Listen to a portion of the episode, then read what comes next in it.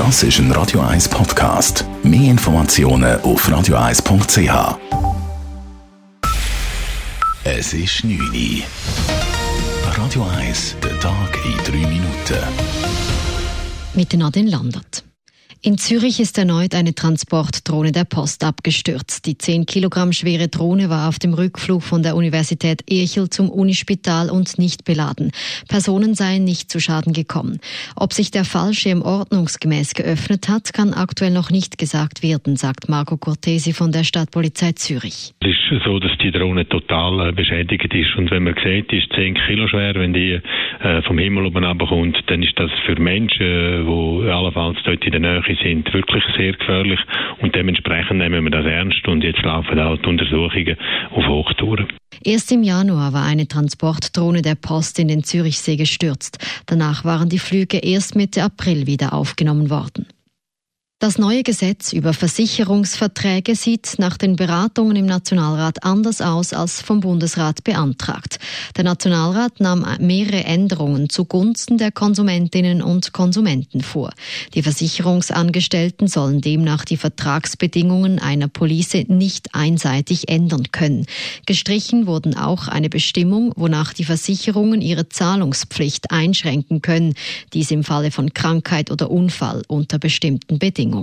S P-Nationalrätin und Konsumentenschutzpräsidentin Priska Birer-Haimo hat im Rat erfolgreich gegen diese vom Bundesrat vorgeschlagene Änderung gekämpft. Wie kommen Sie, Herr Bundespräsident, dazu, den Versicherern das Recht für einen Zahlungsstopp bei laufendem Schadenfall einzuräumen? Da schließt ein Gewerbler eine Krankentaggeldversicherung ab, hat im Sommer einen Unfall und ist arbeitsunfähig. Die Versicherung kündigt ihn per Ende Jahr und stellt die Zahlungen ein. Die Konsumentenschützer konnten sich nach der Referendumsandrohung durchsetzen, weil die Bürgerlichen einlenkten. Das Geschäft geht nun an den Ständerat. Die E U demonstriert gegenüber dem Iran Einigkeit. Der Iran hatte gestern ein Ultimatum gestellt und gedroht, wenn die E U nicht innerhalb sechzig Tagen wieder normalen Handel mit Iran betreibe, werde das Atomabkommen auslaufen. Die E U lehnte dieses Ultimatum heute ab. Die Unterzeichnerstaaten des Atomabkommens wollen weiterhin prüfen, ob sich Iran an seine Vertragsverpflichtungen halte. Und sie bekannten sich ihrerseits zu den eigenen Verpflichtungen, darunter die Aufhebung von Sanktionen.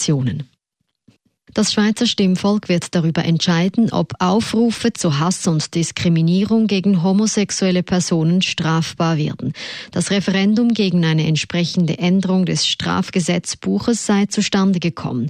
Gegen die Erweiterung der Antirassismus-Strafnorm wandte sich unter anderem die Partei E D U und die junge S V P. Sie sehen darin eine unnötige Einschränkung der Meinungsäußerungsfreiheit.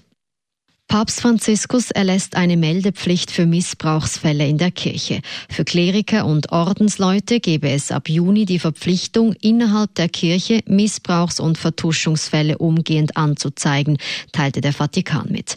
Dafür werden entsprechende Meldestellen eingerichtet. Eine Meldepflicht an staatliche Stellen sehen die Anweisungen des Papstes nicht vor.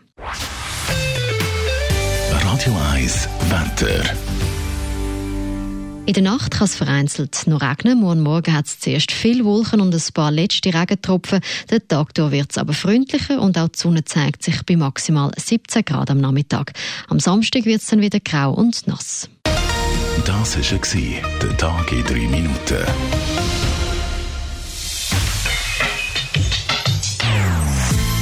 Non-Stop Music auf Radio eins. Die besten Songs von allen Zeiten. Non-Stop. Radio eins.